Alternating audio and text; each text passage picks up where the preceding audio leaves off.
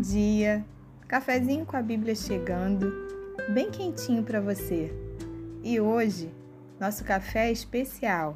Ele é dedicado às mulheres. E o tema da nossa mensagem é: Jesus veio libertar as mulheres.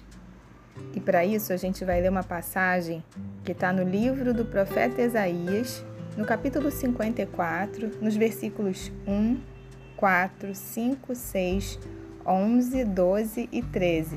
É grande essa passagem, né? Mas ela é muito linda e vai edificar demais a tua vida. Canta alegremente, ó estéreo, que não deste a luz. Exulta com alegre canto e exclama: Tu que não tiveste dores de parto, porque mais são os filhos da mulher solitária do que os filhos da casada, diz o Senhor.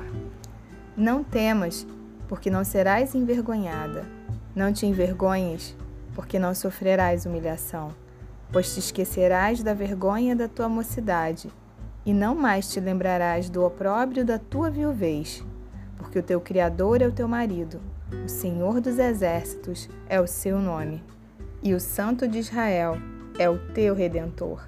Ele é chamado o Deus de toda a terra, porque o Senhor te chamou como a mulher desamparada e de espírito abatido como a mulher da mocidade, que fora repudiada, diz o teu Deus.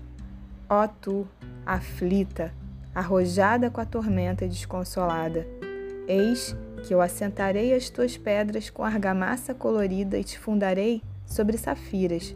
Farei os teus baluartes de rubis, as tuas portas de carbúnculos e toda a tua muralha de pedras preciosas. Todos os teus filhos serão ensinados do Senhor, e será grande a paz de teus filhos. Jesus Cristo, o nosso Salvador, veio para resgatar, para nos redimir dos nossos pecados. Jesus veio sim para libertar as mulheres. E a gente consegue ver isso claramente ao longo de toda a Bíblia, do Novo Testamento, dos Evangelhos. E cada encontro com Jesus era especial. A mulher samaritana, a mulher cananeia, a viúva de Naim, a mulher adúltera, Maria Madalena. Quantas mulheres foram impactadas e tiveram suas vidas transformadas por esse encontro pessoal e pontual com Jesus. No Velho Testamento podemos citar também muitas mulheres. Sara, que era estéril, Agar, a serva de Sara, de quem Jesus levantou uma grande nação através do seu filho Ismael, Abigail, a esposa de Nabal, que foi casada por muitos anos com um homem louco e abusivo, Lia, a primeira esposa de Jacó, que foi desprezada por ele, mas que Deus abriu sua madre e a honrou e lhe deu muitos filhos. Ruth, a Moabita, que era viúva e entrou na genealogia de Jesus, e tantas outras mulheres com suas histórias, com suas identidades, que muitas vezes, ou talvez na maioria das vezes, tenham chegado a Jesus quebradas, destruídas, se sentindo rejeitadas, quem sabe até mesmo no fundo do poço, mulheres que já não tinham mais esperança. E eu quero te perguntar: qual é o teu nome?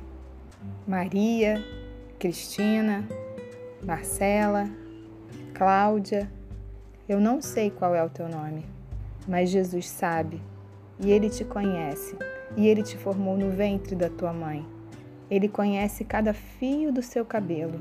Foi ele que fez cor dos teus olhos. Foi Ele que determinou a cor da sua pele. Ele escolheu a família em que você deveria nascer.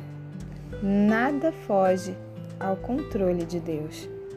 Você foi perfeitamente criada por um Deus que faz tudo de uma forma perfeita e maravilhosa. Não, ele não se enganou, era você mesma desse jeitinho aí, com essa personalidade, talvez falando alto demais, dando umas boas gargalhadas, ou talvez tímida, mais quietinha, talvez mais temperamental, quem sabe até orgulhosa. Deus sabia onde ele estava se metendo quando ele fez você.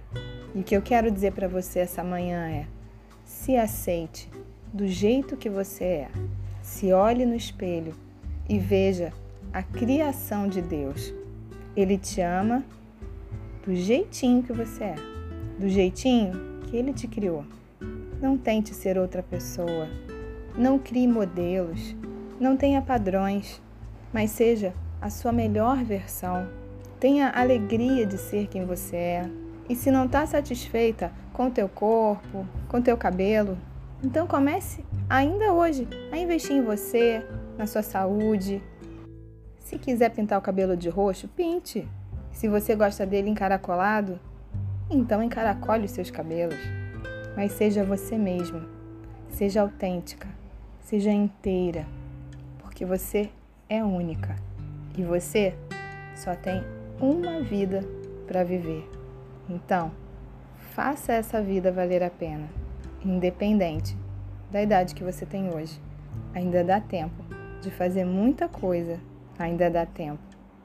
Você ainda tem essa chance de se fazer muito feliz. Que Deus te abençoe. Feliz Dia Internacional da Mulher.